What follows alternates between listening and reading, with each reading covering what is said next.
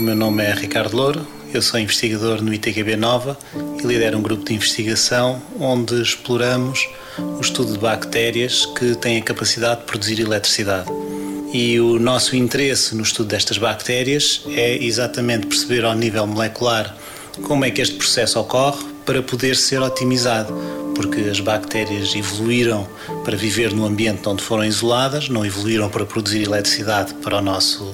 utilização mas se nós percebermos como é que elas produzem eletricidade, podemos otimizar não só as bactérias, mas também os equipamentos que vamos construir, onde vamos colocar estas bactérias para elas produzirem eletricidade para nós e desse modo ter uma produção mais eficiente. Estas bactérias, pelo menos no estado atual em que está o desenvolvimento da tecnologia, que é um estado muito uh, inicial, não permitem desenvolver equipamentos que sejam competitivos com a eletricidade que nos chega pelos fios à nossa casa.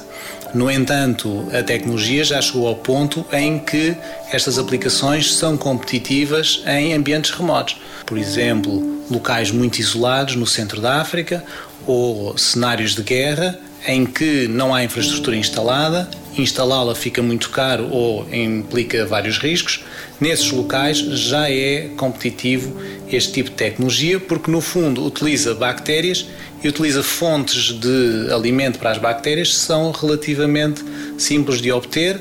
ou porque estão disponíveis nos sedimentos no local, ou porque os próprios pessoas que estejam no local, com as águas residuais que produzem, fornecem esse equipamento.